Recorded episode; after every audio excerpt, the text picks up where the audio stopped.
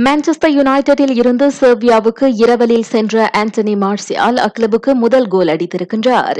Serbia மூன்றுக்கு ஒன்று என டினாமோ ஜாக்ரேப்பை வீழ்த்திய ஐரோப்பா லீக் பிளே ஆஃப் முதல்கட்ட ஆட்டத்தில் மார்சியால் மூன்றாவது கோலை போட்டார். இவ்வேளையில் பதினெட்டு ஆண்டுகளுக்கு பிறகு முதல் முறையாக அப்போட்டியில் களமிறங்கியிருக்கும் பார்சலோனா நப்போலியுடன் ஒன்றுக்கு ஒன்று என சமநிலை மட்டுமே கண்டது.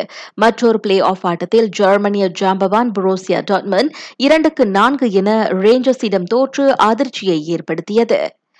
Europa conference league knock out சுற்று ஆட்டத்தில் இபிஎல் கிளப்பான லெஸ்டர் நான்குக்கு ஒன்று என ரனேஸை வீழ்த்தியது.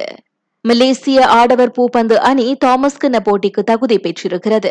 ஆசிய குழு நிலையிலான பூப்பந்து போட்டி பி குழுவில் கசக்ஸ்தானை ஐந்துக்கு சுழியம் என பந்தாடிய மலேசியா அப்போட்டியின் அரையிறுதிக்குள் நுழைந்து அந்த நேரடி வாய்ப்பை பெற்றது.